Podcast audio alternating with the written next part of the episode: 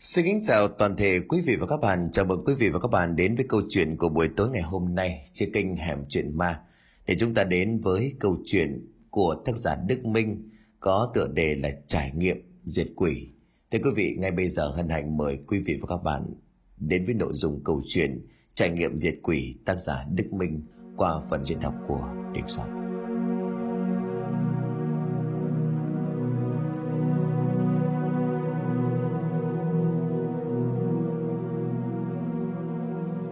Đạt đặt chiếc cặp tài liệu lên bàn rồi nằm luôn xuống nệm, xem chừng có vẻ mệt mỏi. Đạt mới xin nghỉ việc tại công ty, nơi anh đã gắn bó cũng được hai năm trời. Lý do nghỉ thì cũng không có gì xa lạ đối với dân văn phòng, đó là do mức lương thấp, chính sách đãi ngộ không cao, không phù hợp với năng lực của mỗi cá nhân. Bởi vậy những nhân viên như Đạt nghỉ việc Âu cũng là chuyện sớm muộn. Thời gian qua vướng bận nhiều chuyện khiến cho anh bị stress, Bây giờ Đạt muốn đi tới một nơi nào đó thật yên tĩnh, thật thanh tịnh, rời xa cái thành phố xô bồ này. Phải đi để ổn định lại tâm hồn trước khi tìm tới một công việc tốt hơn. Còn đang bận suy nghĩ miên man thì điện thoại báo có cuộc gọi đến. Ta nhìn màn hình chính là bố đặt nghe máy. Alo con nghe. Sao là con trai? Gần đây ổn chứ công việc bạn bè yêu đương thế nào? Ôi dào yêu đương gì tầm này hả bố? Sự nghiệp còn chưa đâu vào đâu. Con không quan tâm chẳng quen ai với lại công việc cũng tà tà vậy thôi mà chán lắm. Con đang tính đi đâu chơi đó vài ba ngày cho khuây khỏa bố ạ. À. Chứ cả năm quanh quẩn ở trong thành phố không đi đến đâu ngột ngạt quá. À vậy cũng được. Lo cho sự nghiệp trước cũng được. Mà nói mới nhớ là bố có một ông bạn ở cùng quê mình đó. Ngày xưa đi bộ đội cùng nhau. Lúc xuất ngũ không biết là sao lại giác ngộ đạo pháp gì. Bỏ vợ lên núi tu. Tính đến này cũng hơn 20 năm. Nghe bảo bây giờ là thu nhận cả đệ tử. Xây nguyên cả cái cơ người trên núi đấy cái đi một tháng lúc về quê gặp bố, thì bây giờ nhìn ra dáng nhà đạo ra lắm. Khí chất khắc hẳn tinh thông cả ngũ hành phong thủy các kiểu. Cách đây khoảng tầm bảy, tám năm trước thì bố với ông này cũng có gặp lại nhau. Không ngờ gần đây gặp lại được tiếp. Bố có số của ông bạn đấy, nếu mà mày không có chê thì lên cho ông này tu luyện một thời gian cho nó khuây khỏa đặt suy nghĩ giây lát, nếu đúng như vậy thì thật là một chỗ nơi lý tưởng để cho tịnh tâm. Ta liền trả lời vậy bố nói trước với bác ấy đi, rồi bố cho con số để con gọi nói thêm. À quyết định vậy. Giờ muộn rồi, sáng mai bố sẽ gọi. Sau là mày gọi luôn nhá. Vâng con biết rồi. Bố cúp máy, đặt đặt chiếc điện thoại xuống bàn. Lên nỗi không khí trong lành quả là một ý kiến không tồi. Hơn nữa lại là lên ở một nơi đạo nhân. Có khi nào ông ấy là tu tiên, có thể lắm chứ? Đặt nghĩ vậy, anh ta cảm thấy hào hứng hơn hẳn. Sáng hôm sau ngồi trong quán cà phê gần nhà đã nói chuyện điện thoại. Dạ vâng ạ, à, cháu chào bác Sơn. Cháu là Đạt con bố Thành. Bố cháu đưa số của bác cho cháu. Ở đầu dưới bên kia người đàn ông để nói À sáng sớm nay bố anh có gọi trước cho bác rồi Sao hả? Muốn đi nối cho thanh thản tâm hồn Dạ vâng Tại gần đây công việc của cháu nó thấy mệt đầu quá Cháu muốn đi để tâm hồn nó được cân bằng lại chút Bác hiểu Mà nói trước nha Lên đây không có đầy đủ tiện nghi như dưới phố Sợ người trẻ như mấy đứa không có chịu được? Ôi dào ơi Đã đi để tỉnh tâm thì vào trong hang đá còn được chứ quan trọng gì bác cái kia hả bác? Ở đầu dưới bên kia nghe xong thì vang lên một giọng cười để sảng khoái. Được được nói hay lắm thanh niên. Bây giờ bác cho địa chỉ khi nào chuẩn bị tới thì gọi cho bác nhé. Dạ vâng ạ à, vậy sáng mai cháu lên đường luôn. Chiều hôm đó đã đi siêu thị để mua những đồ dùng cá nhân cần thiết cho chuyến đi sắp tới đây có thể là một chuyến đi kéo dài một hai tuần, còn có khi hứng lên thì đi cả tháng cũng nên. Bởi vậy phải mua đầy đủ đồ đạc. Trên lên núi mà muốn xuống lại phố mua thì cũng mệt lắm. Mua đồ xong xuôi thì đã tiến hành đặt vé xe. Xe khách từ đây lên thị xã đó trên cũng phải mất 4 tiếng đồng hồ. Từ thị xã mà tới chân núi cũng mất thêm một giờ đồng hồ đi xe ôm – từ chân núi mà đi bộ lên tới chỗ tu tiên cũng phải đi bộ mất một giờ đồng hồ nữa. Xem ra khởi hành sáng mai đúng là lựa chọn đúng đắn. Tôi hôm đó đặt gọi điện thông báo về việc anh đi ở ẩn cho một vài người bạn chi cốt biết. Để có biết được việc gì phát sinh cũng đợi anh về giải quyết sau. Bảy giờ sáng hôm sau thì chiếc xe lăn bánh rời khỏi bến xe thành phố đưa đạn lên thị xã vùng cao để chuẩn bị cho một cuộc hành trình đầy sự ma mị và huyền bí. còn đang nằm nhắm mắt để phiêu theo một bản nhạc thì điện thoại khẽ dùng báo tin nhắn. Là tin nhắn của ông sơn, ông ta báo rằng đặt lên thị xã thì luôn có sẵn xe ôm. Ba xe ôm để đi tới một trạm rừng chân nhỏ dưới chân núi, chỗ đó là chỗ quen biết của ông sơn ở đó sẽ có hai người học trò chờ đợi để dẫn đạt lên núi. Tính ra thì trên núi còn có những người đệ tử nữa, đạt cũng sẽ có những bạn để trò chuyện. Hơn 11 giờ trưa đạt tới thị xã, vừa bước chân xuống xe đã có hai ba ông xe ôm chạy đến. Em trai muốn đi đâu, anh lấy rẻ cho. Đạt suy nghĩ ban đầu còn lo không có xe tới chân núi, bây giờ thì lại chẳng biết nên chọn ai sau một hồi nhìn tới nhìn lui, anh chọn một ông bác trung niên có khuôn mặt phúc hậu. Chiếc xe máy phóng luồn ra khỏi bến xe.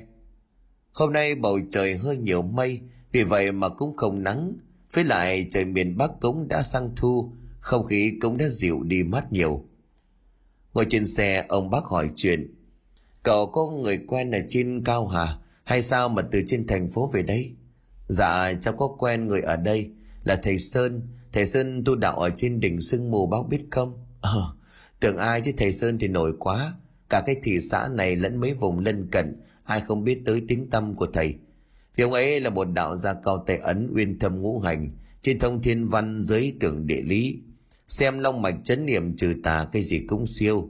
Người dân ở quanh đây à, có việc đến tìm ông ấy đấy. Ồ, hóa ra là cậu có quen luôn với cả ông sơn hả? Đạt nghe xong thì cũng kinh ngạc. Ông bác kia lại nổi tiếng tới vậy sao? Đạt liền đáp. Dạ vâng bố cháu với bác sơn là anh em chí cốt. Cốt ai người đây hốt đấy. À, ra là vậy. Khoảng một giờ đồng hồ sau thì cũng tới trạm dừng chân. Gọi là chạm dừng chân vậy chứ nó cũng chỉ là một căn nhà cấp 4 nhỏ đã cũ với xung quanh có hàng rào kẽm gai bảo vệ. Đạt xuống xe gửi tiền bác xe ôm tiến lại gần cánh cầm có ai đây không từ trong nhà có người chạy ra để mở cầm đó là một cô gái tầm 16-17 tuổi một nét mặt thanh tú và đặc biệt đôi mắt rất có hồn cánh cổng mở ra khiến cho hàng rào kém gai rung lên cô gái lê phép nói Em chào anh, anh là anh Đạt phải không à? Thầy Sơn bảo bọn em xuống đây để đón. Ờ, ờ làm phiền mấy đứa quá. Cả hai tiến vào trong nhà. Bên trong có một người đàn ông râu tóc đá bạc, tầm độ gần 70 đang ngồi trên ghế. Sau lưng là một cậu nhóc độ 10 tuổi đang đấm bóp nhiệt tình. Thầy đàn đi vào, ông ta vội nói, Ai chà chàng trai trẻ, tôi là bạn của thầy Sơn, tôi đã ở đây trông coi cái trạm này Tí nữa hai đứa này nó dẫn cậu đi nha. đặt gật đầu vâng dạ. Thằng bé kia nhìn rất lém lỉnh, nó khẽ liếc Đạt mà cười đặt thế lạ, anh tự hỏi nhóc con cười gì vậy chứ? Gần một giờ chiều thì nhóm ba người khởi hành. Cả ba chào người đàn ông rồi hướng về đỉnh núi mà xài bước. Vừa đi cô gái vừa nói. Đi bộ lên chỗ của bọn em phải gần hai tiếng, anh đi không quen sẽ đau chân lắm. Đàn vì lấy le với con gái cho nên nói Ôi giời Anh từng đi bộ xuyên quận rồi Hồi làm sinh viên tình nguyện đấy Đi rừng nhầm nhò gì em cứ yên tâm nhưng đời không như là mơ. Đi lên dốc cộng thêm đường gồ ghề không bằng phẳng Khiến cho đôi chân của Đạt mệt mỏi rã rời. Không chịu nổi nữa Đạt vội tấp vào một hòn đá bằng phẳng ngồi thụp xuống. Anh ta nhăn mặt nói à, Khoan khoan đưa mấy đứa ơi. Nghỉ tí đi anh mệt quá. Đã lâu rồi không vận động. Thằng bé còn thế vậy thì cười phá lên. Cô gái kia cũng khẽ đưa tần lên miệng che đi nụ cười mỉm. Đàn hóa ra là người nhà quê anh vội vàng khống chế Ồ hai đứa tên gì ở bao tuổi nhỉ Cô gái liền đáp Em tên là Trang năm nay 16 Còn em tên là Long năm nay em 10 tuổi Ờ về hai đứa quê quán ở đâu Bố mẹ cũng gửi lên đây học thầy Sơn à Bọn em đều là trẻ mồ côi, không có bố mẹ đâu anh ạ. À. Tất cả những đứa trẻ ở đây với thầy Sơn đều là trẻ mồ côi do thầy nhận về nuôi. Ồ, sao vậy? Ông ấy quả là có tấm lòng nhân hậu.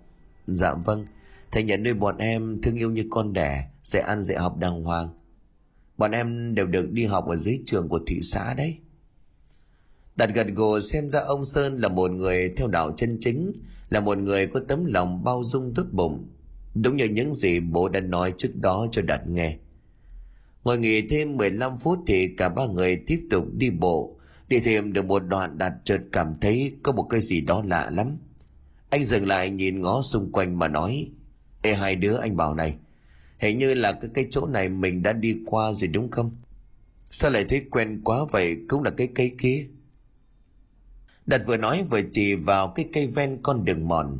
Lúc này cô gái tên Trang cận lại mà tỏ ra lo lắng nói chê thật. Đúng như những lời thầy nói mình chủ quan quá. Trang nhìn cậu bé Long bà nói, Long, niệm chú theo chị. Cô liền quay sang Đạt. Anh Đạt mau đứng lại gần hai bọn em. Sao sao vậy? Có vụ vụ gì? Hai đứa đang làm gì đấy? chàng vừa bắt ấn mắt thì cảnh giác nhìn tứ phía, miệng nói với giọng thận trọng. Mình bị quỷ che mắt anh ngả À. Nãy giờ ba chúng ta cứ đi qua đi lại một quãng đường. Đó là lý do vì sao anh thấy cái chỗ này quen. Trước khi đi đón anh, thầy dặn phải cẩn thận coi chừng bị quỷ núi nó dở trò. Em thì chủ quan nghĩ ban ngày ban mặt chắc không lo, ai sẽ bị dính thật. Em, em nói gì? Cô quỷ quỷ ý ý là ma quỷ hả? Chàng khẽ gật đầu không nói mặt cô căng thẳng miệng lầm bầm gì đó khó nghe. Đặt tự nhiên thấy lạnh cả sống lưng, không khí bắt đầu lạnh hơn dù đang là buổi trưa. Không cảnh xung quanh trở nên đầm mù kỳ lạ, đặt vội nép vào hai chị em. Gần năm phút sau thì Trang thở vào cô nói, xong rồi, mày chỉ là tà thuật bình thường che mắt mà thôi. À, bọn nó hay che mắt như vậy để người đi đường bị lạc, cuối cùng thì bị chết vì đói vì khát, rồi sẽ bị bọn nó ăn hồn.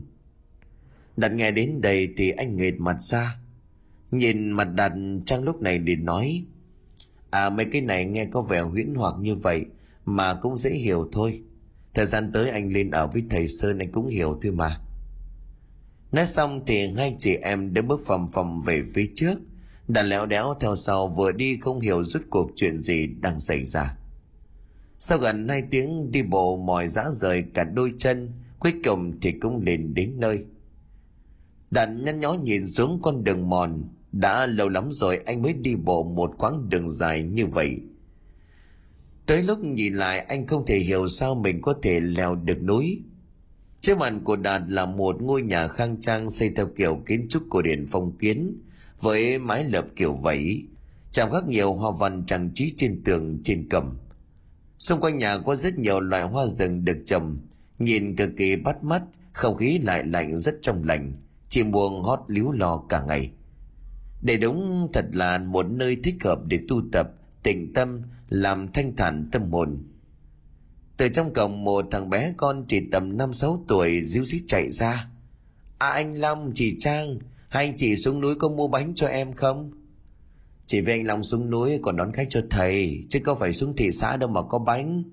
Để sang tuần chị xuống đi học chị mua cho nhá. Thằng bé con nghe vậy phùng phịu hờn dỗi, cứ tưởng thằng cô Long 10 tuổi là nhỏ nhất, ai dè có ông nhói bé tí này. Đặt cười anh rút trong ba lô một phong sô-cô-la. Nha con, chị Trang không có thì chú có. Sao hả? Thích sô-cô-la không? À, thích, ếch, em thích lắm. Đặt đưa cho nó phong kẹo, thằng bé cầm lấy bằng hai tay. Vẻ mặt tươi cười đặt thế vậy cũng vui trong lòng. Chàng khẽ nói, anh làm vậy hư nó đấy. Ôi dào ôi trẻ con mà em, đứa nào chả thích mấy cái đồ này. Lâu lâu thì có chút không có sao đâu. Bỗng từ bên trong vang ra một giọng nói. Giọng nói lúc trầm lúc bồng nhẹ như đang ở rất gần. Thanh niên tớ rồi hả? Mau đưa anh vào trong đi. Dạ vâng thưa thầy đàn ngơ ngác nhìn xung quanh sao không có ai mà lại có giọng nói phát ra nghe vang vọng kỳ lạ chàng dắt đàn vào bên trong khuôn viên của căn nhà đây là một nơi khá rộng Bước vào cổng là thấy có một khoảng sân lớn được lát gạch đỏ thoáng đãng. Giữa sân là một bể cá cảnh có đặt một hòn non bộ nhỏ.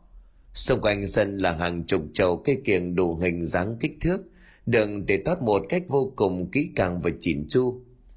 Căn nhà cổ rất lớn bao gồm cả sáu bảy gian nằm xen kẽ nhau. Gian là giữa rộng lớn nhất chính là gian khách. Đứng từ ngoài sân cũng thấy được bên trong bày biện một bàn thờ cực lớn, vô cùng khang trang và bệ vệ. Đặt gật gù trầm trồ kể ra ông bác ẩn cư 20 năm trên đây xây nên được cái cơ ngơi này, luyện thành đạo pháp đúng là đáng nể. Từ trong nhà một người đàn ông tầm 60 tuổi bước ra. Nhìn đồng bác có khuôn mặt hiền lành phúc hậu, con đôi mắt vô cùng sáng và tinh anh. Đặc biệt Đạt cảm thích đường từ người đàn ông này toát ra một khí chất mạnh mẽ bất phàm mà người thường không thể có được. Đạt ngờ ngờ hình như anh có gặp ông ấy rồi thì phải. Âu Sơn tiến lại gần mà tươi cười.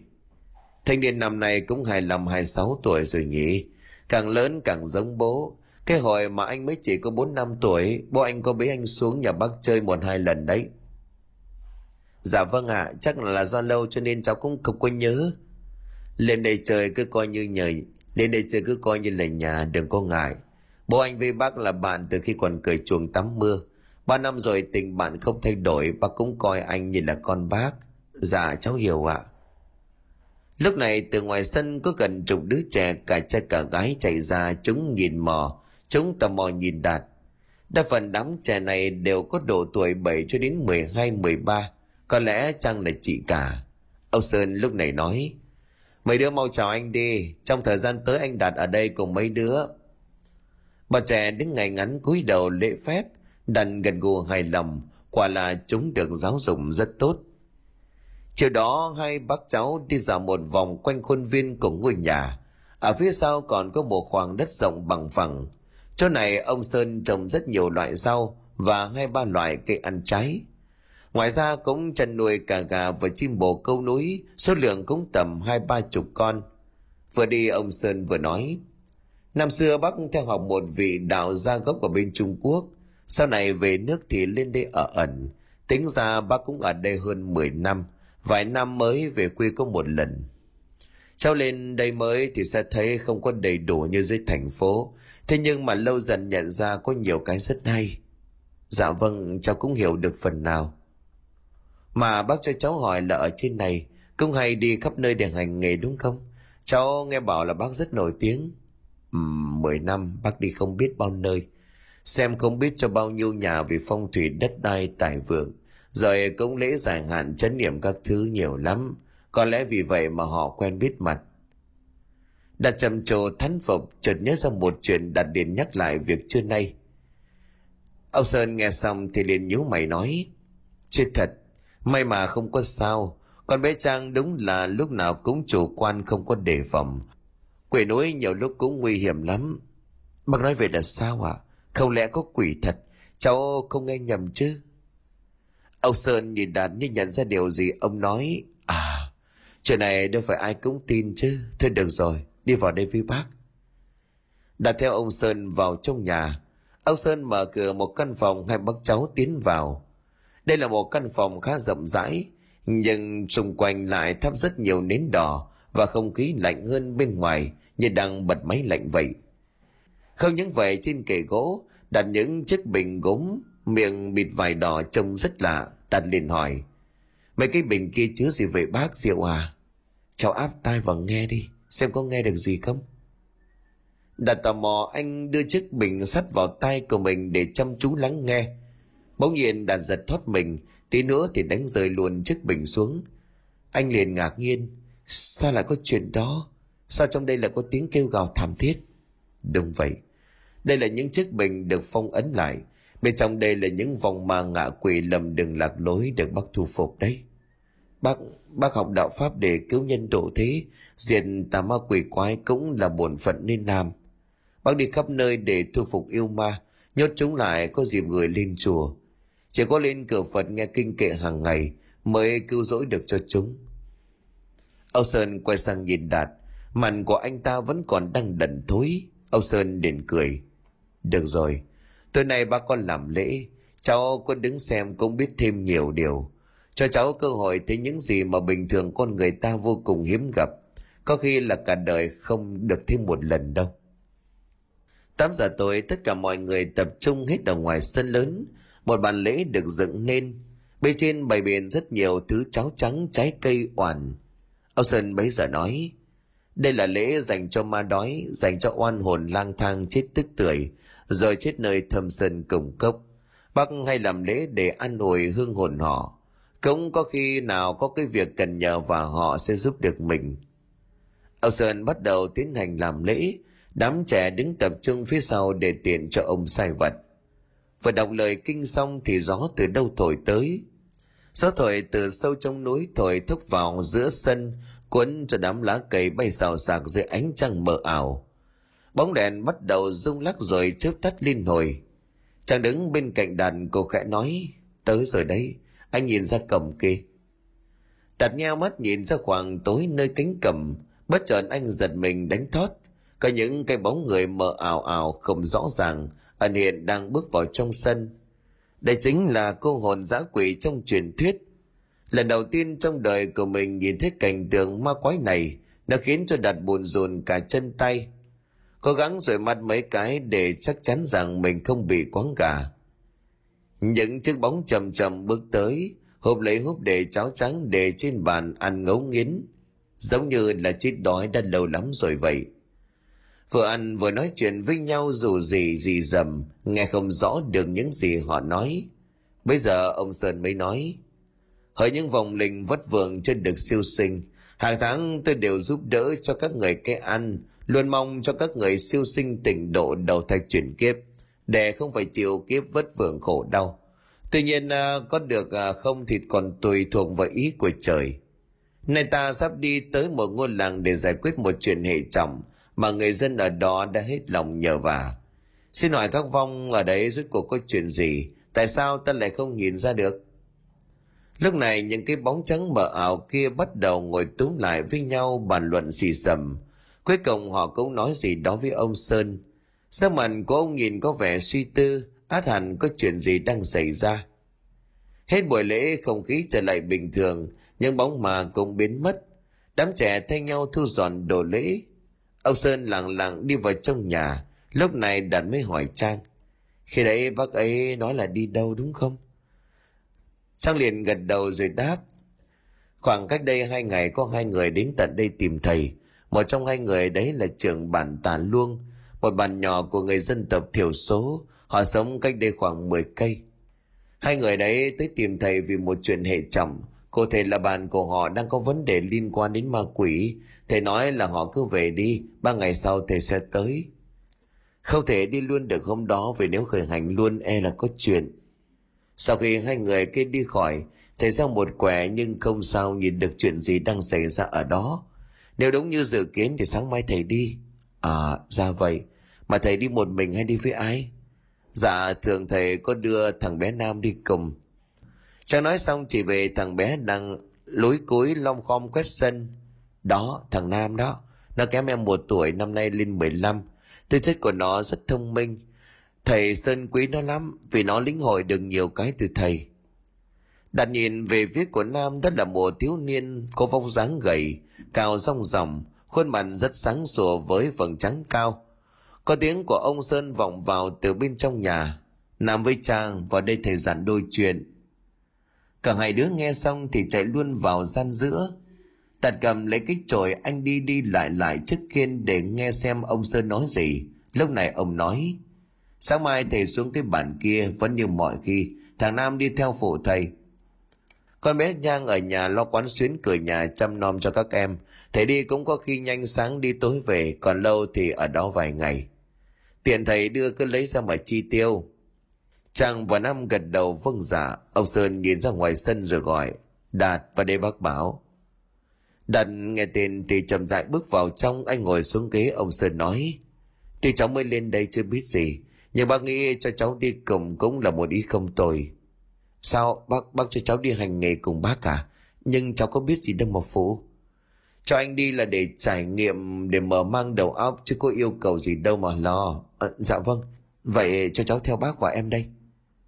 Nam cúi đầu nói, em là Nam, là đệ tử thứ hai sau chị Trang. Em chuyên phụ thầy nhiều việc, có gì anh cứ hỏi em. Ok nhóc anh biết rồi. Đêm đó đã được xếp cho ngồi riêng tại một phòng nhỏ. Anh lần qua lăn lại trên chiếc giường. Sáng mai anh sẽ đi trải nghiệm cùng ông thầy Sơn. Ngay tới đó làm cho đàn vô cùng hồi hộp. Không biết những gì đang chờ đón ở phía trước. Sáng hôm sau ba người khởi hành vẫn là con đường mòn dẫn xuống chân núi nhưng không đi xuống đặt lại thấy nhanh hơn rất nhiều xuống tới căn nhà cấp 4 thì một chiếc xe bà gác đã chờ sẵn ở dưới đứng bên cạnh có lẽ là lái xe anh ta miệng phì phèo điếu thuốc Ông Sơn bước vào trong sân, người đàn ông hôm nọ chạy vội ra. Thầy xuống rồi à? Xe thầy tôi chờ chuẩn bị đây rồi. Người lái xe vội vứt điếu thuốc đi cúi đầu chào mà nói. Thầy muốn đi tới bàn tà luông thì cháu lấy thầy thật rẻ. Được rồi, cảm ơn anh. Thôi đi nhanh kẻo trễ. Ba người lao lên thùng xe ngồi, người kia nổ máy kéo gà đi thẳng tới con đường trước mặt. Vừa đi anh ta vừa bóp chuyện. Này thầy tới đó để cúng bái gì vậy thầy? Cũng coi như là vậy, ở đó đang có chuyện cho nên họ mới nhờ thầy tới. Tiền anh à, cho thầy xin số, khi nào xong việc thì anh tới đón. Người kia vâng giả chiếc xe cứ như vậy lao vùn vút trên con đường ven núi. Đi hết đoạn đường lớn xe rẽ vào một con đường đất cổ ghề với những ổ voi ổ gà. Ngồi trên xe mà đặt lùng này lắc lư khiến anh phải bấm chặt tay vào thành xe. Đây là đoạn đường đất dẫn lên bàn cực kỳ khó đi. 15 phút sau chiếc xe dừng lại trước một hòn đá rừng đứng cá lớn. Người lái xe liền nói. Tới cổng rồi, giờ cháu về đây. Khi nào thầy về thì gọi cháu quay lại đón. Thầy gửi tiền một thể cũng được. Ông Sơn gật đầu cảm ơn. Chiếc xe quay đầu lao vút đi. Cả ba người đứng trước cổng bàn. Ông Sơn khe nhằn mặt. Tành tưởi quá. Con có nhận ra điều gì không Nam? Dạ con cảm nhận được một chút thôi thầy.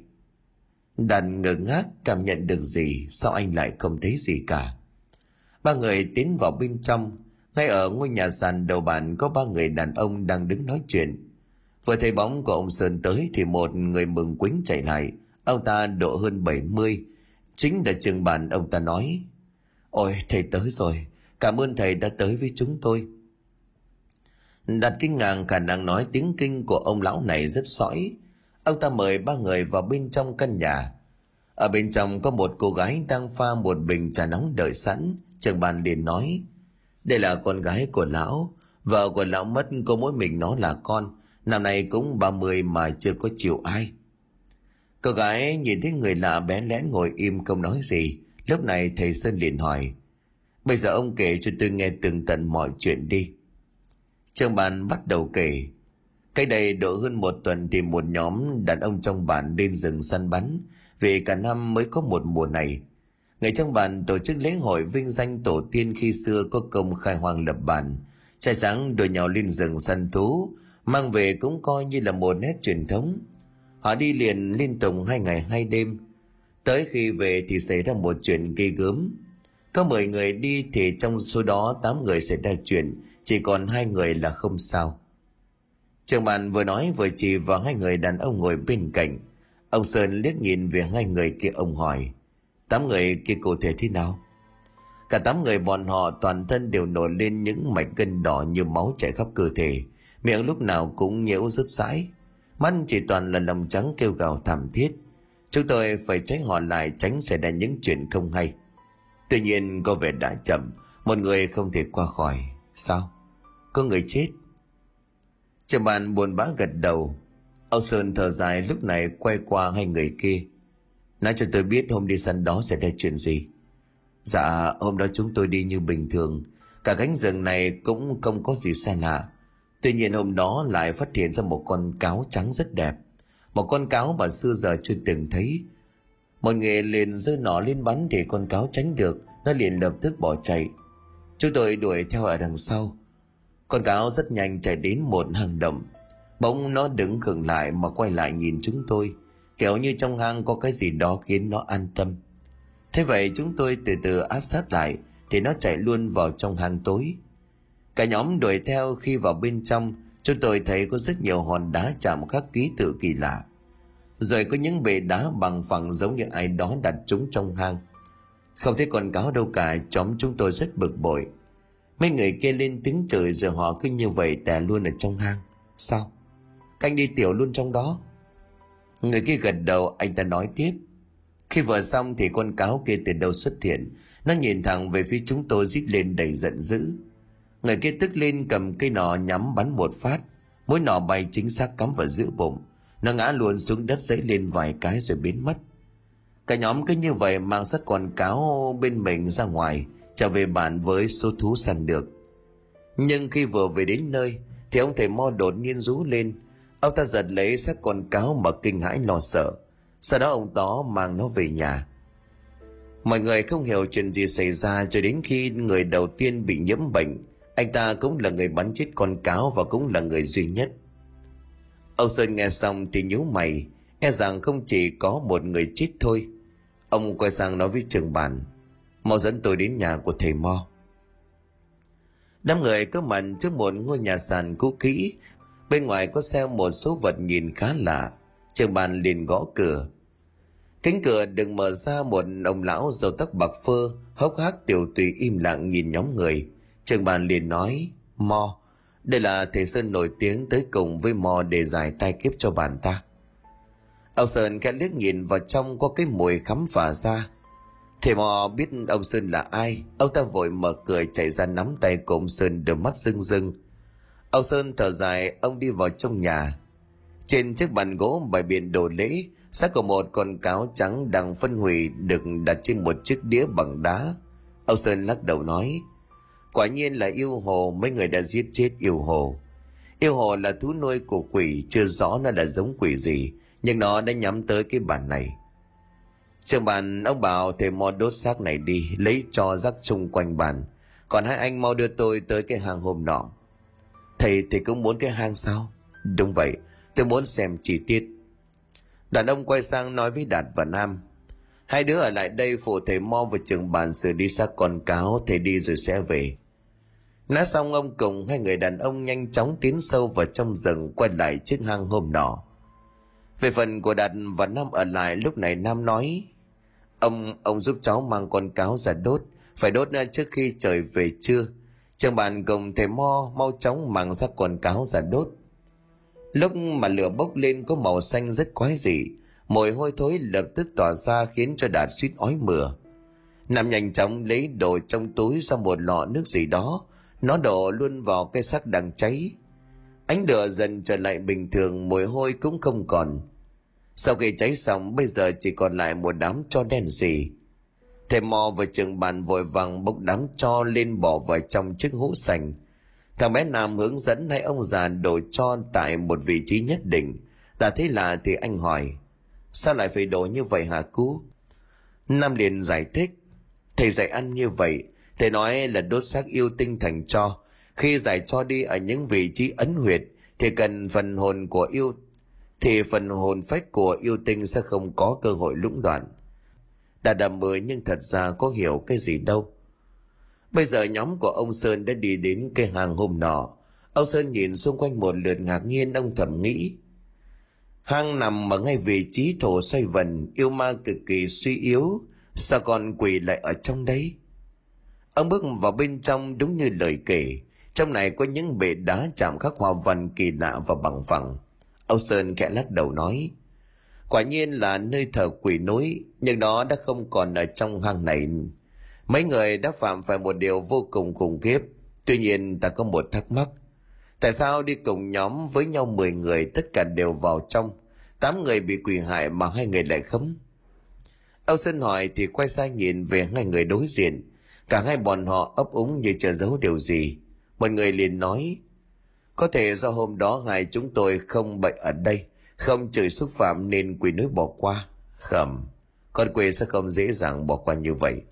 Nói mau nếu không nói thì không chỉ tám người kia chết, mà cuối cùng hai người các anh, vợ con của các anh và cả cái bàn này cũng chết. Nói nhanh ta còn cứu được. Và nghe tới đây thì hai người kia run lên bần bật. Họ vội quỳ thụp xuống vái lạy mà nói, nhưng nếu nói ra, nó sẽ không tha cho chúng tôi. Ông sơn ngồi trên một phiến đá kể cả không nói, nếu không lo giải quyết sớm, nó cũng sẽ giết thôi. Đừng có dài dòng nữa, mau nói đi. Lúc này một người bắt đầu kể với cái giọng run rẩy lo sợ. Thật ra cái hôm vào trong hang này, ngay sau khi vừa đi tè xong thì có một cơn gió mạnh thổi thốc vào bên trong, mang theo một mùi tanh tưởi. Tôi và anh sim đây vừa lấy tay che mắt. Khi mở mắt ra đã thấy tám người kia lăn ra ngất xỉu lúc đó trên vách hang chợt hiện lên một cái bóng đen rất to, nó phát ra một tiếng nói lúc ồm mồm lúc lại lanh lành hai chúng tôi sợ lắm, vội vàng quỳ xuống mà van xin tha mạng. Nó nói sẽ tha cho ngay chúng tôi không giết, với một điều kiện là lột cái lá mảnh vải ra. Ông sơn nghe đến đây giật mình. Cái gì? Mảnh vải nào? Người kia liền đáp. Một mảnh vải màu đỏ, nó ở góc ở ngay bên cạnh hòn đá nó móc ở ngay bên cạnh hòn đá cao nhất đó.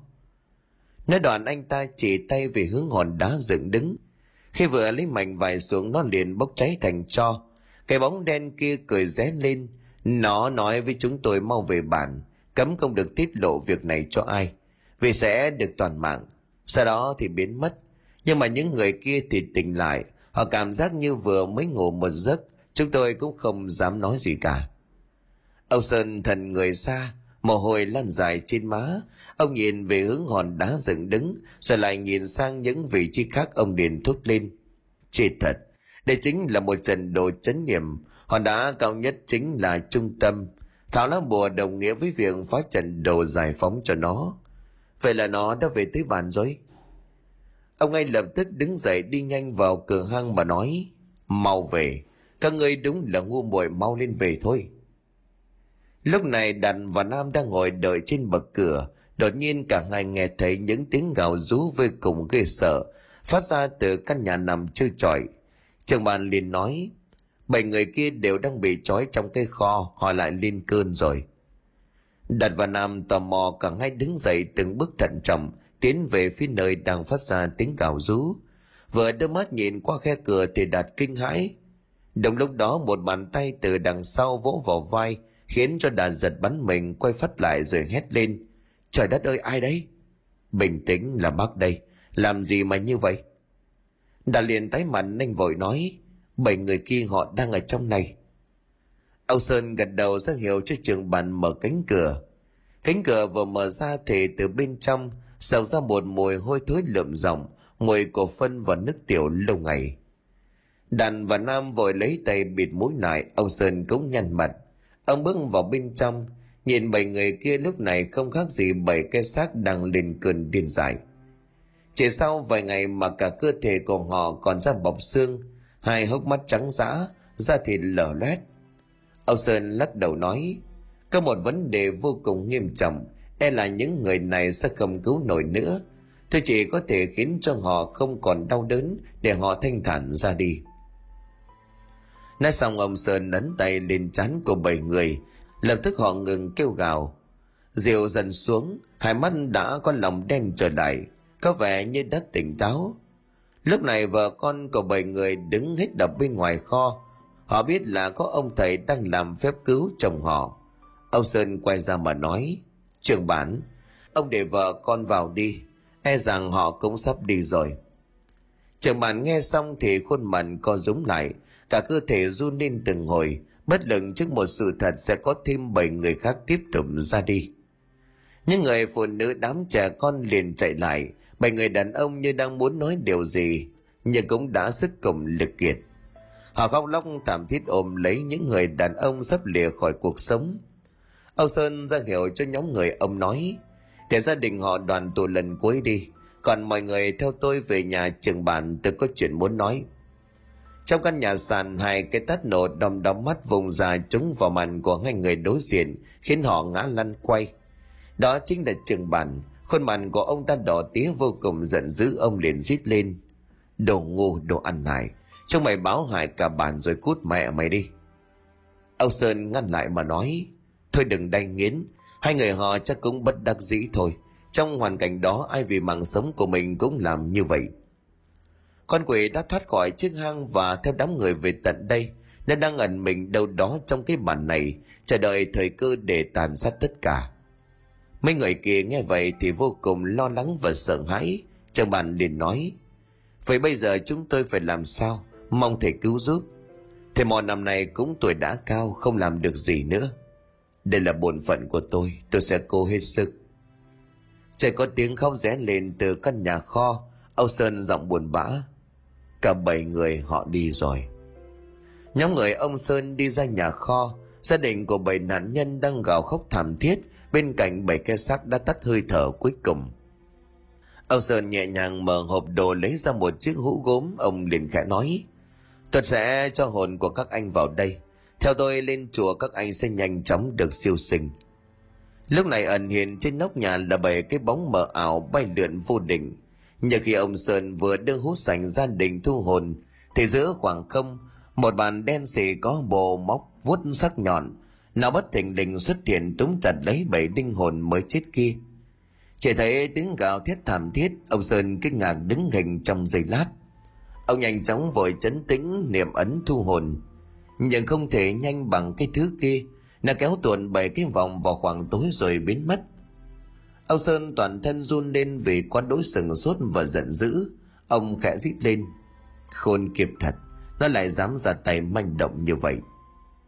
Xem ra mục đích của nó chính là ăn hồn phách của người đã chết. Nếu không sớm tìm ra, để nó hại thêm người e rằng khó mà cứu vãn.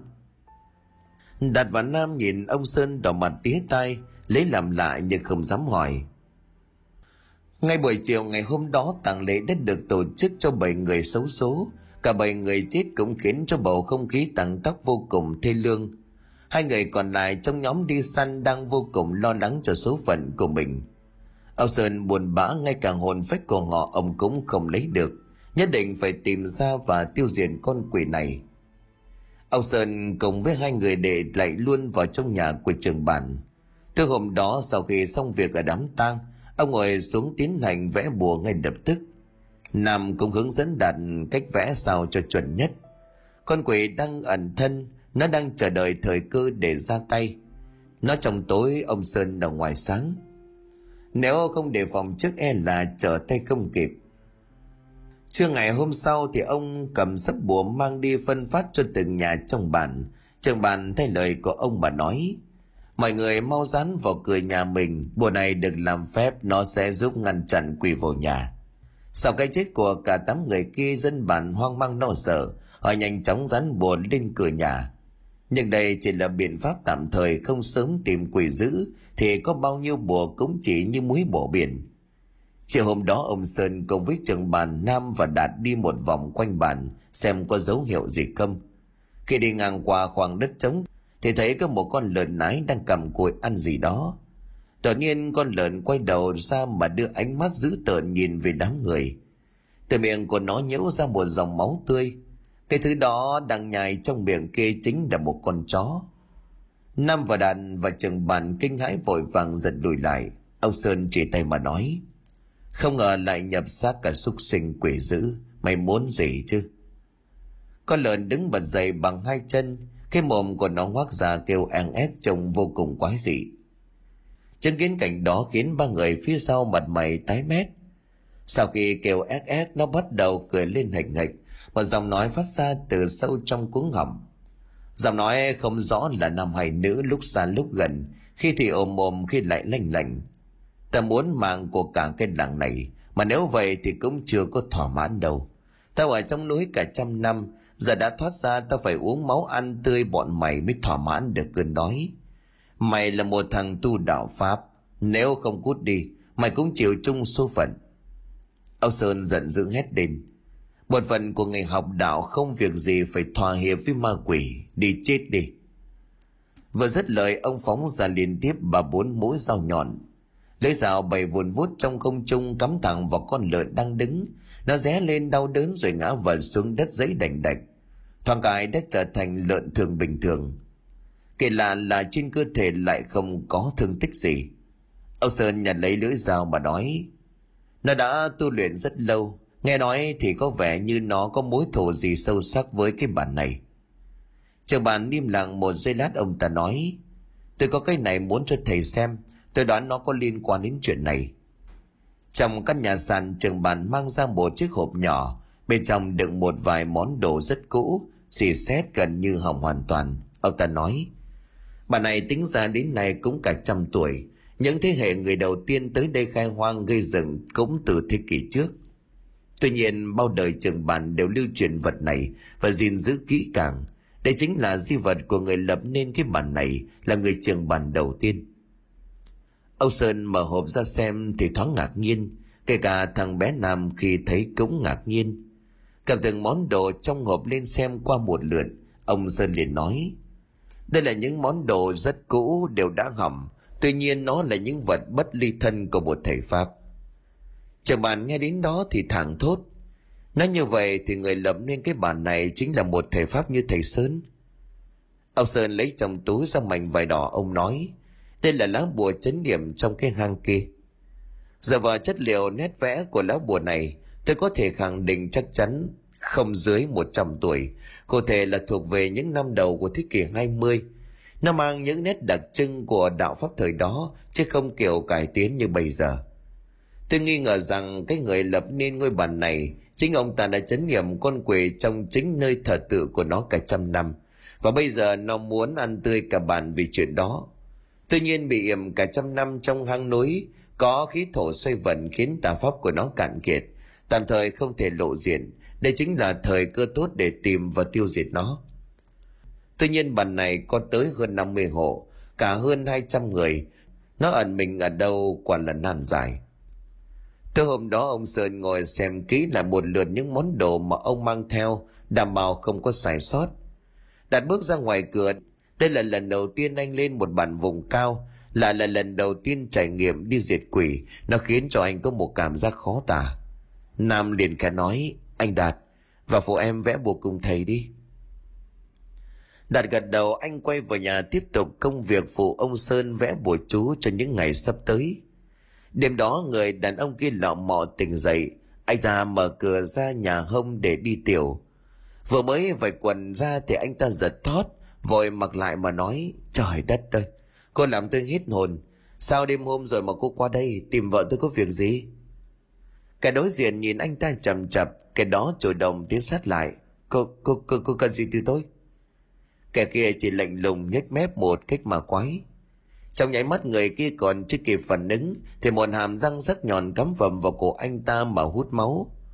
Máu từ trong cơ thể của anh ta bị hút ra, tuôn ra xối xả khiến anh ta vãi cả nước tiểu. Chân tay buồn rùn khuỷu luôn xuống đất, cả cơ thể co giận vì mất máu quá nhiều. Một bàn tay đâm thủng cằn lồng ngực, mọi luồn trái tim còn đang đập thùm thụp. Người đàn ông đổ gục xuống chỉ còn là một cái xác trắng bệch. Có luồng khói trắng lập tức bay từ trong cơ thể, toàn hướng về phía nhà trường bản nhưng đã bị bàn tay kia tóm lấy. Ông Sơn đang nằm im đột nhiên ngồi bật dậy, tay của ông giật giật báo chồng biết một sinh mạng mới có thể rời xa nhân thế. Ông lo lắng lẩm bẩm, quay lạ sao nhảy thế nhỉ? Là ai chết vậy chứ?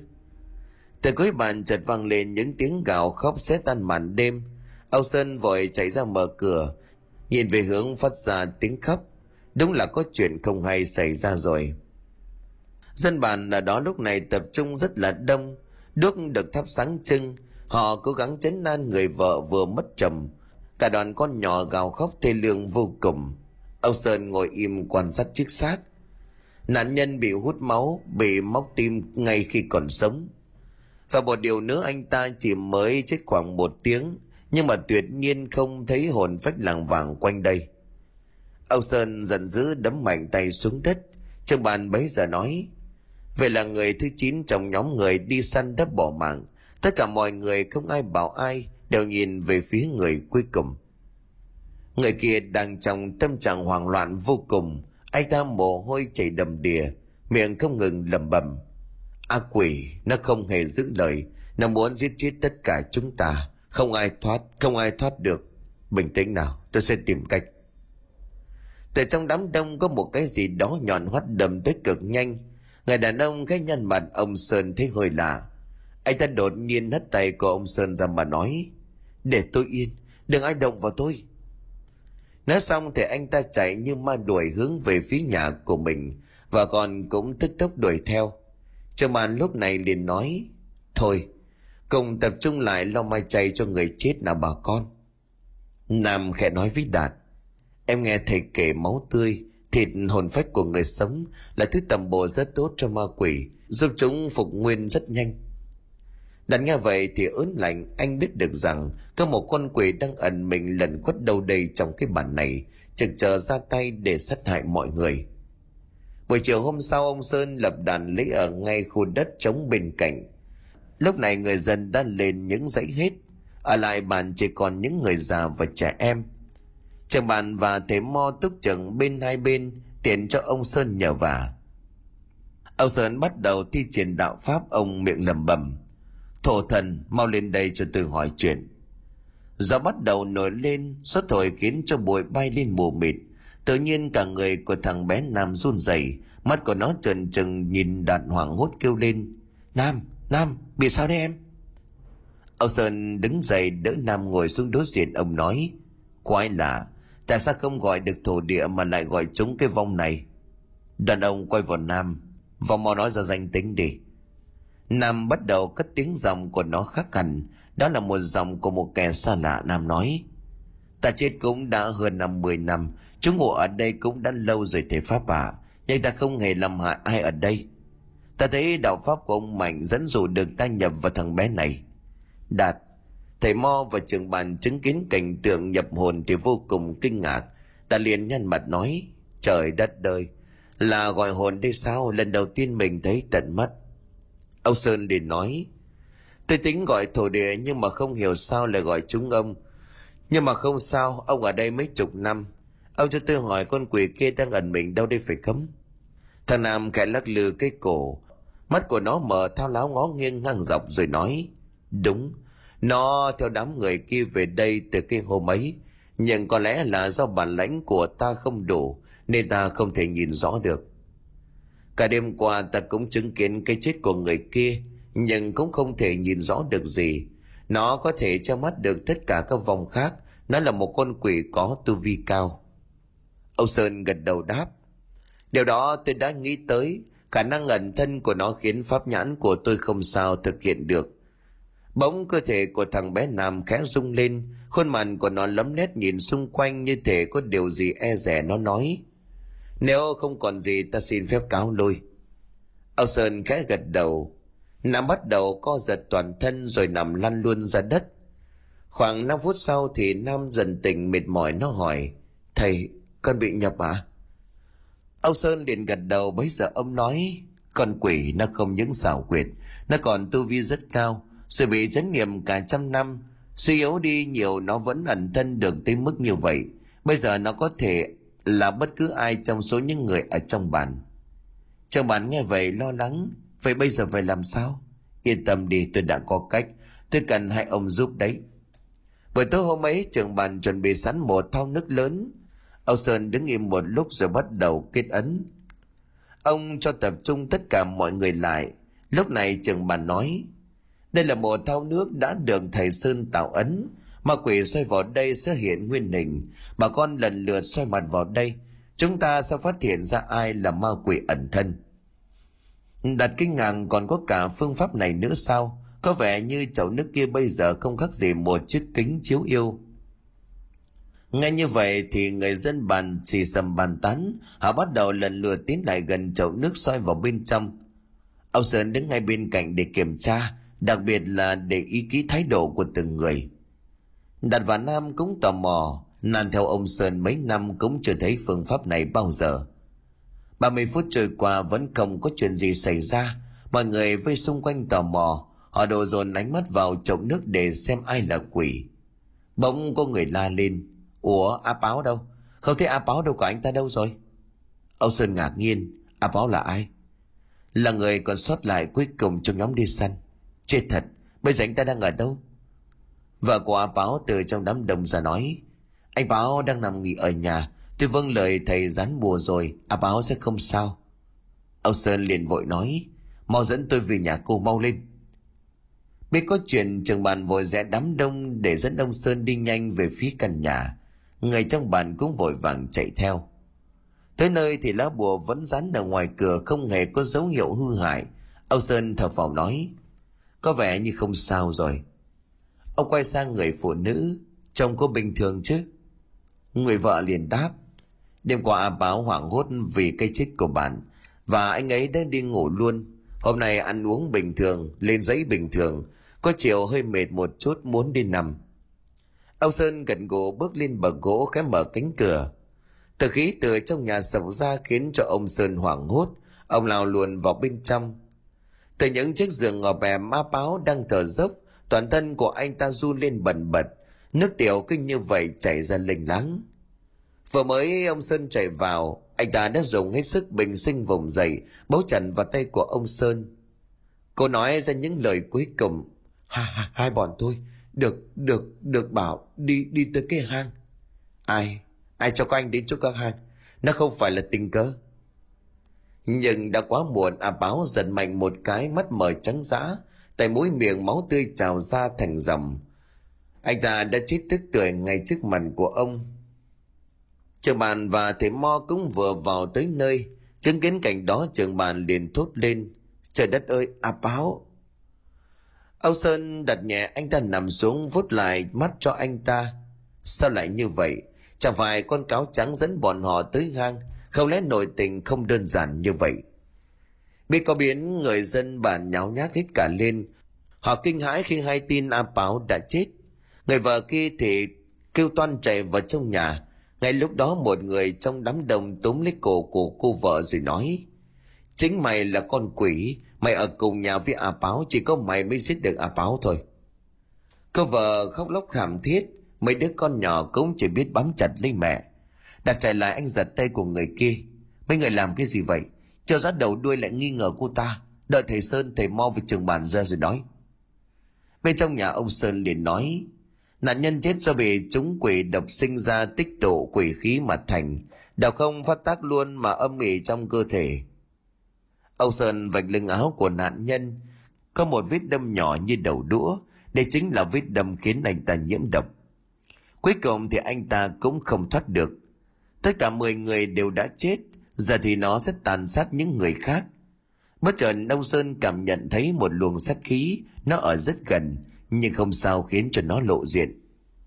Ông khẽ liếc nhìn đám người đang tập trung đông ở ngoài cửa rốt cuộc là kẻ nào. Lại là một cái chết thứ 10 diễn ra liên tục. Thầy mò đứng ra làm lễ cầu hương hồn cho người chết nơi vĩnh hằng. Nhưng ông sơn biết rõ ràng vong hồn a báo không còn ở đây.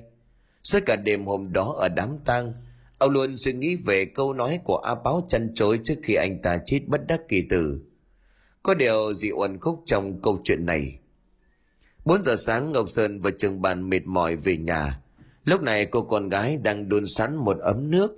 Nam và Đạt từ trên bước xuống còn đang ngái ngủ. Trường bàn rót nước sôi vào ấm trà đằng rồi ông nói, Thầy tính tiếp theo phải làm sao? Nó trong tối ta ngoài sáng nó luôn âm thầm theo dõi chúng ta, Chúng đi chúng Chúng đi trước chúng ta một bước. Âu Sơn đưa tay cầm cốc trà lên miệng nhấp một ngụm khẽ gật đầu. Trà ngon quá, ông mua ở đâu vậy? Trường bàn liền đáp, thì có mua đâu.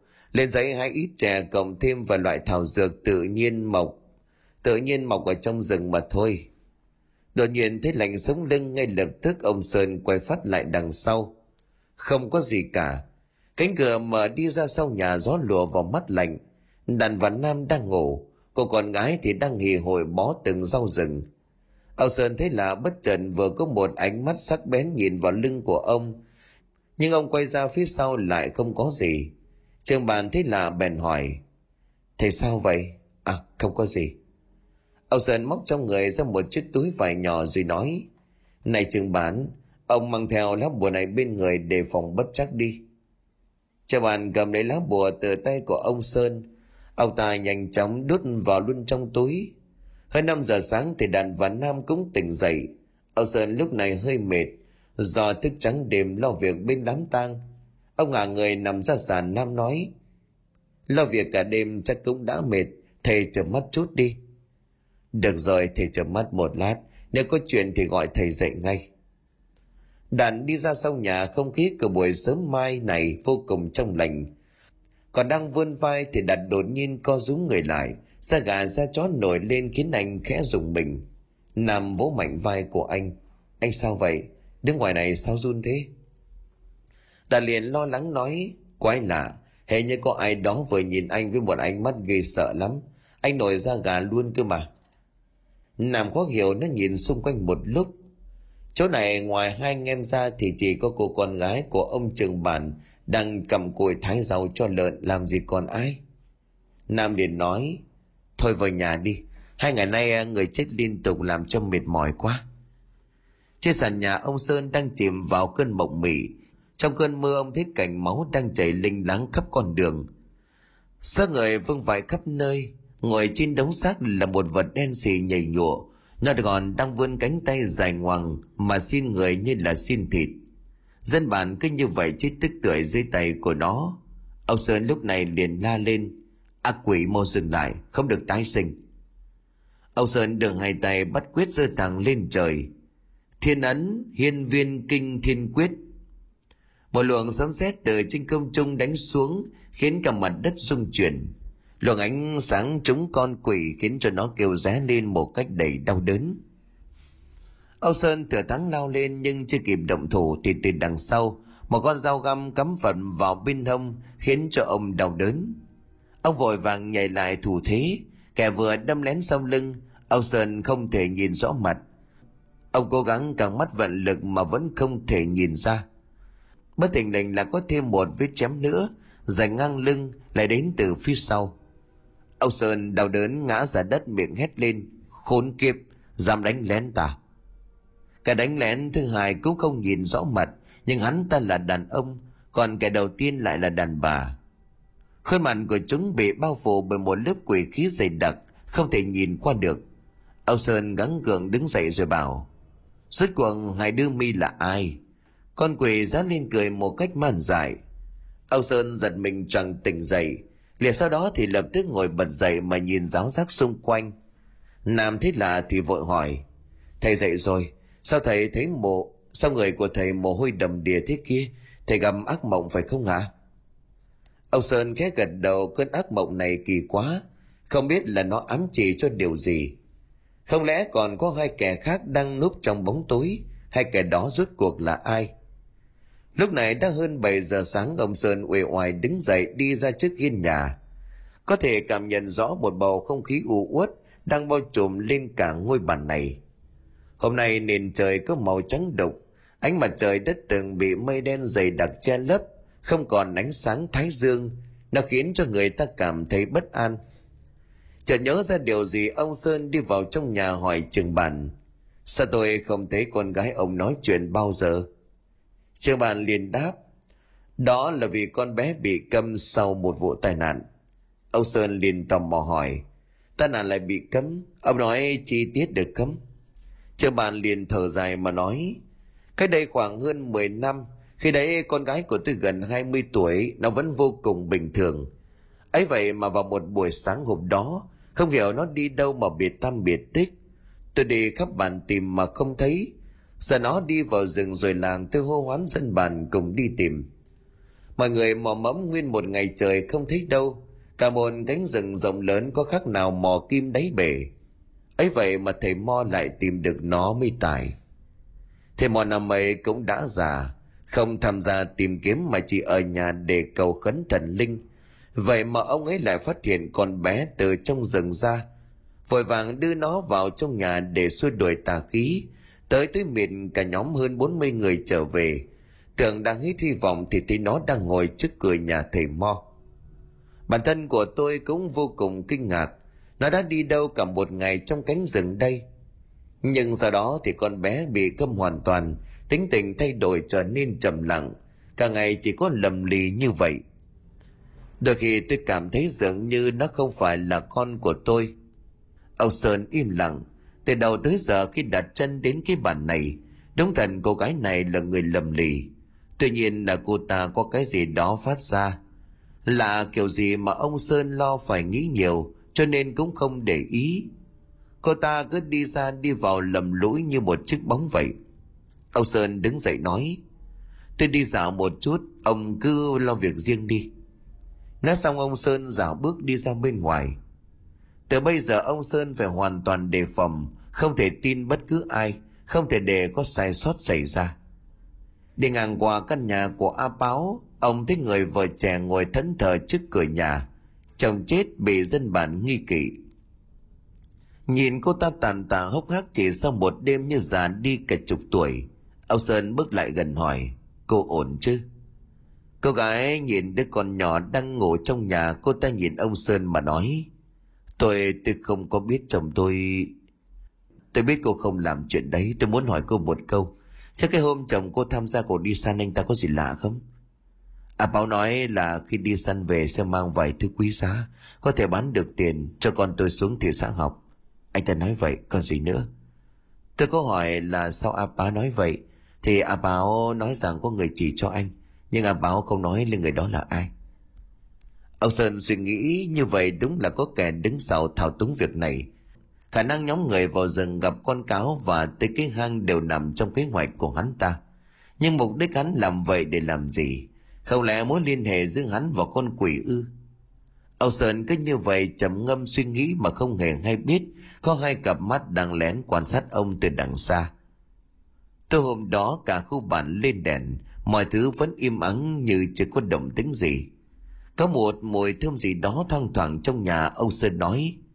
Ủa cái mùi gì mà thơm vậy? Tôi đốt cây rừng cho thơm đó thầy. Loại cây này con bé nhà tôi hay đi hái ở bì rừng, phơi khô đốt lên thơm lắm. Quả nhiên là thơm thật, thơm hơn cả trầm hương. Nhưng sao người lại thấy uể oải buồn ngủ hơn bình thường. Đêm đó đang say giấc thì đặt khẽ cửa mình, có một luồng gió từ cửa sau nhà khét thổi vào, chỗ của anh nằm rồi biến mất. Cánh cửa chỉ mở ra trong nháy mắt rồi lập tức đóng lại. Cô gái kia nằm trần trọc trong căn nhà sàn cô ký lạnh lẽo. Chồng cô đã chết, sau này mấy mẹ con sống thế nào? Đột nhiên một cơn gió lạnh thổi bốc vào bên trong mang theo một cái mùi hôi tanh. Cô gái dùng mình ngồi bật dậy, rõ ràng khi nãy đã đóng cửa rồi cơ mà. Cô Toàn đi ra để đóng lại thì bóng của một người phụ nữ đứng ngay rèm cửa khiến cho cô tái mặt. Còn chưa kịp thét lên thì cái bóng kia trong nháy mắt đã áp sát. Nó dùng một tay bóp chặt cổ nhấc bổng cô gái lên. Ánh mắt của cô to tròn trợn trừng như không thể tin được vào những kẻ đang đứng trước mặt. Sắc một tiếng sừng cổ gãy lìa, mắt chưa kịp nhắm. Cái xác đồ gục xuống sàn nhà. Hai đứa con nghe động thì cựa mình tỉnh dậy. Chúng nó mò mẫm trong bóng tối. Chỉ biết được rằng hai đứa nó bị nhấc bổng lên không trung Chúng vừa kịp phát ra một tiếng hét nho nhỏ thì tất cả chìm vào trong yên lặng.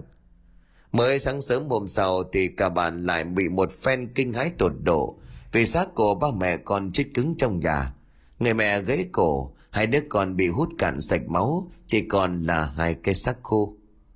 Đến lúc này không còn ai nghi ngờ gì cô gái tội nghiệp giết chồng. Họ ngầm ngồi thương xót đồng thời cũng hoảng sợ lo lắng cho số phận của chính bản thân. Ông Sơn và trường bàn đứng chết lặng. Ông không nói gì quay đầu bước một mạch về nhà. Bà cây chết đau đớn khiến cho Đạt và Nam cũng phẫn uất. Không lẽ cứ để xảy ra mãi như vậy?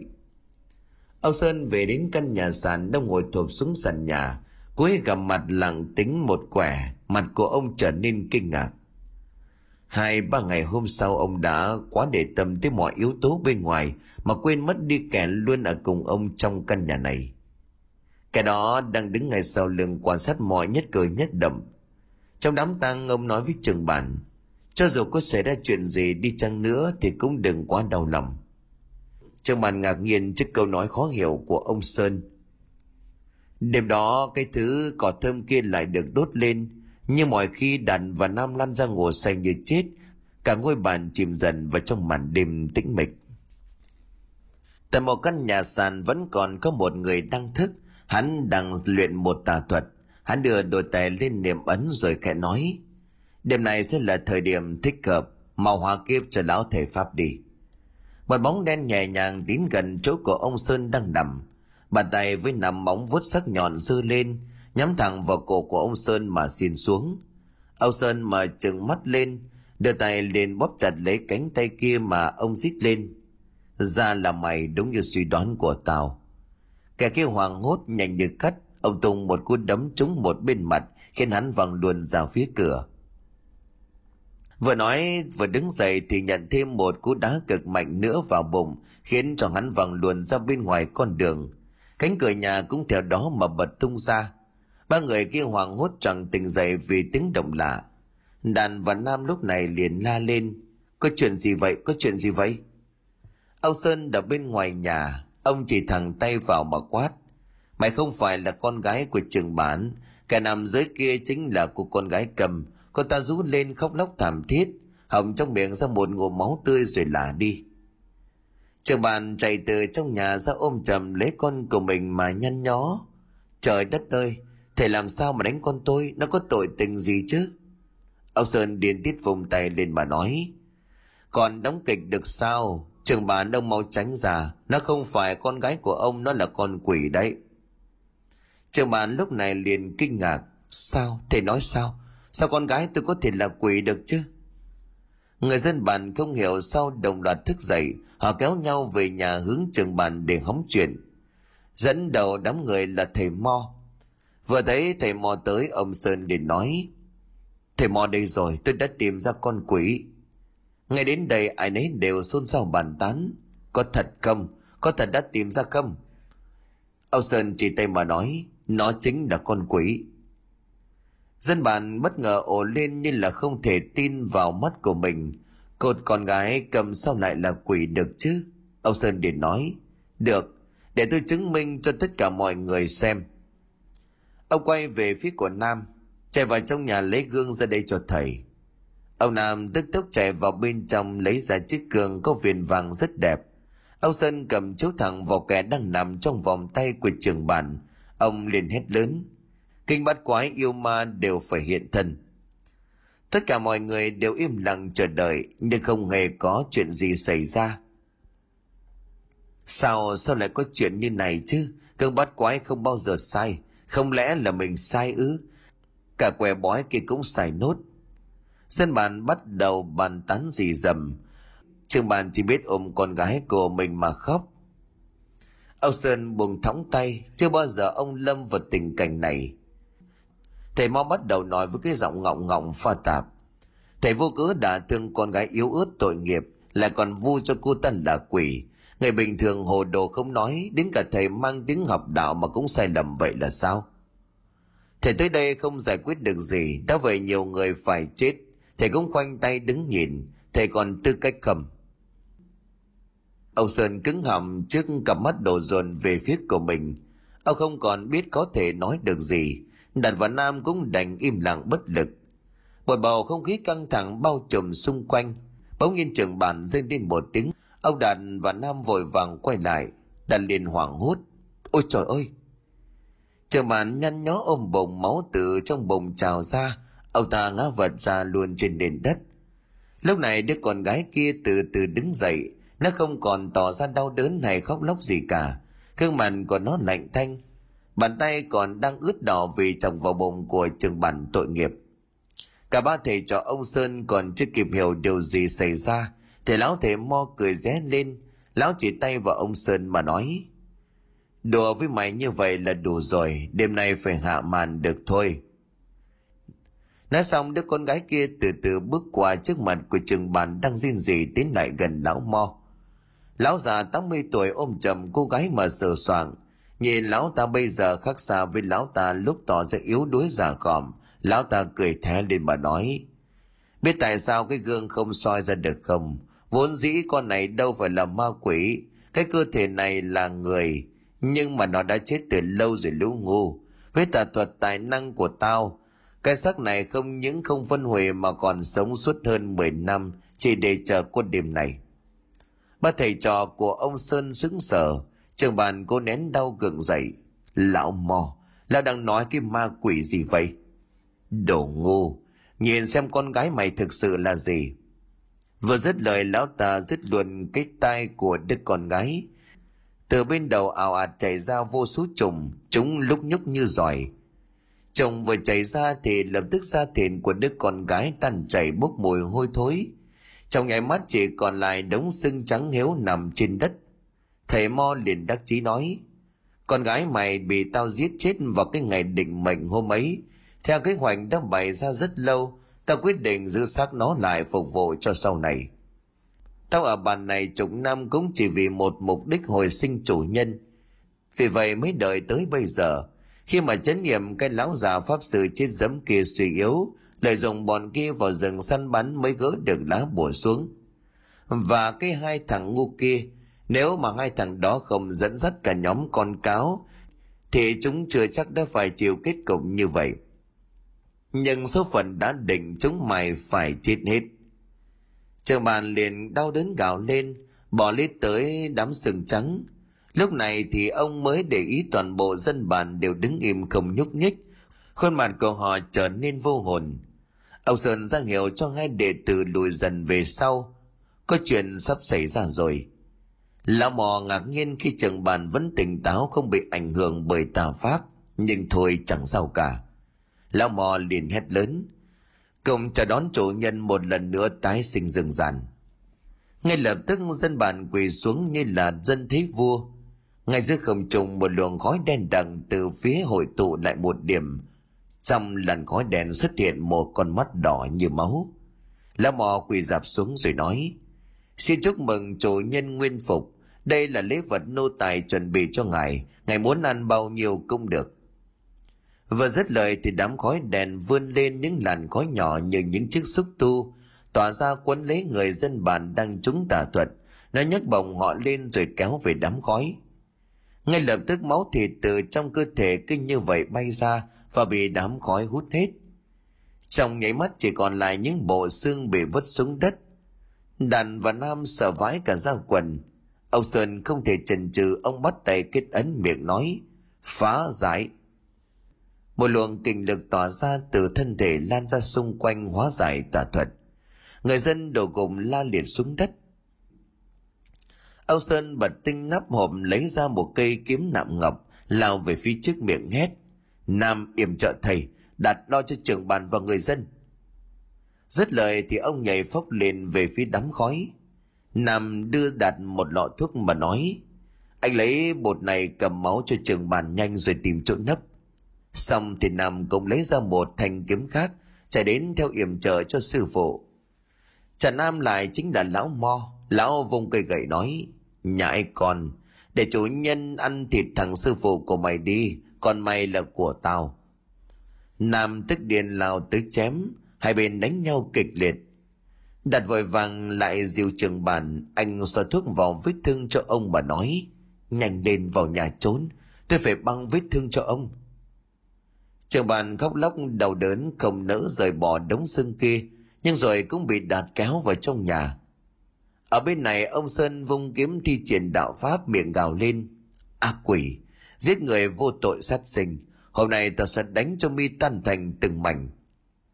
Lão mò vừa đánh vừa phân tâm. Nguy to rồi. Chủ nhân còn chưa kịp ăn hết đám kia. Không ngờ thằng thầy pháp liều mạng vậy, phải tốc chiến tốc thắng rồi hỗ trợ. Nhưng vừa kịp nghĩ tới đây thì một lưới kiếm sáng loáng vùng chuống chém ngang ngực trong giao đấu đại kỵ nhất là phân tâm. Máu của lão thể mo tú xa, lão ngã lăn trên đất rồi hét lên, chủ nhân, cứu tôi! Lò gói đen lập tức đổi hướng lao thẳng về phía của nam. Nam chưa kịp thủ thế nhưng đã bị xúc tu màu đen xiên tới tấp. Nam xoay kiếm rồi hô, thánh cực luân đại na di chưa phòng thủ cực hiệu quả nhưng đạo pháp chưa đủ, chỉ càn được một phần trên cơ thể của nam bị thương vài chỗ rách thịt, máu túa ra đau chết đi sống lại. Nam lăn lầm lốc dưới đất, lão mò vùng dậy xông tới bổ mạnh cây gậy xuống. Chết đi thằng danh con. Nam vừa vội kiếm đợi lấy một cú bổ chí mạng. Âu sơn phi kiếm lao tới gào lên. Đối thủ của mi là ta đây. Ngay lập tức ông bắt tay niệm ấn, hiên viên kinh thiên quyết mượn khí kiều thiên mà đánh xuống. Một luồng xét sáng chói lòa đánh mạnh từ trên trời xuống. Chúng luồng khói đen, nó rít lên đau đớn nghe vang vọng cả không gian. Thằng thể pháp khốn kiếp, tao giết mày. Lão mo đang giằng co thì bị phân tâm lần hai. Lão vội là lớn, chủ nhân, cẩn thận. Chỉ đời có như vậy, nam tung luôn đòn sát thủ, nắm đấm trực tiếp tập trung vào một điểm. Thằng yếu huyệt thái dương khiến cho lão mò giật lên đùng đùng rồi lăn luôn ra đất. Năm vùng dậy, vung con dao lên chém mạnh xuống hai chân. Lão mò rú lên đau đớn vì bị tàn phế. Đúng lúc đó, đám khói đen bùng lên, nó lao vuồn vút về phía của nam. Ông sơn liền hét lớn, song dương hợp bích. Nam vứt luồn kiếm đi, bắt tay điểm ấn. Xung quanh người của nam nhiệt độ tăng đột ngột đám khói đen vừa lao tới bị chặn lại, bởi luồng nhiệt trí cương, trí dương hừng hực nóng rát. Máu mồm, máu mũi chảy ròng ròng nam liền gào lên. Nhanh lên, thầy ơi! Ông sơn đã phì tới thi triển pháp y như nam, ông đền hét. Song dương hợp bích đại tích lịch. Hai luồng nhiệt trước sau như hai quả cầu lửa thiêu đốt yêu ma hợp lại, khiến cho ác quỷ rú lên đau đớn. Nó vùng với điên cuồng khiến cho hai thầy trò ngũ nội như muốn lộn nhào. Đã đứng trước cửa nhà chứng kiến cảnh tượng có một không hai thì há hốc mồm đầy kinh ngạc. Ông sơn dồn toàn sức vào một chiêu. Đại tích lịch thập thành công lực. Một tiếng nổ đình tài nhức óc vang lên, thổi bay cả đất đá. Hai thầy trò bắn đi như đạn pháo, lăn lồng lốc trên mặt đất, nằm ngất xỉu tại chỗ. Trên không trung vẫn còn sót lại những vết tích của ấn pháp những đốm sáng màu vẫn hiện hiện đám khói đèn đập biến mất. Lão mò cũng bị vụ nổ thổi văng ra, nằm thơi thóp trên mặt đất. Lão thổ huyết nước mắt chảy ra, chỉ kịp rên lên một tiếng chủ nhân rồi tắt thở. Sáng hôm sau, nam dần tỉnh lại, mở mắt ra thấy đạt ông sơn trường bàn cùng nhiều người khác đang vây quanh. Thế nam đã tỉnh, ai ai cũng mừng. Ông sơn tự hào và đặt tay lên vai của cậu. Xoài lắm đồ để sau này ta có thể yên tâm về con. Nhóm ba người ở lại bàn thêm một ngày để thu dọn tàn cuộc. Ác quỷ đã bị tiêu diệt mãi mãi. Hôm sau, chiếc xe ba gác đã có mặt. Cả ba leo lên xe, người dân chạy ra để đưa tiễn. Quãng đường đi về đặt ngồi suy tư. Qua mấy chuyến đi vừa rồi có lẽ anh suy nghĩ về việc sẽ làm một thể pháp cũng không biết chừng.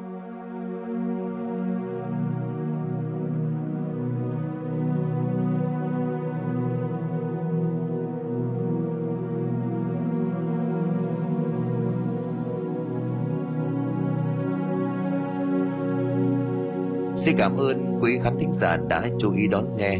Xin kính chào, tạm biệt quý vị và xin hẹn gặp lại quý vị và các bạn trong những câu chuyện tiếp theo.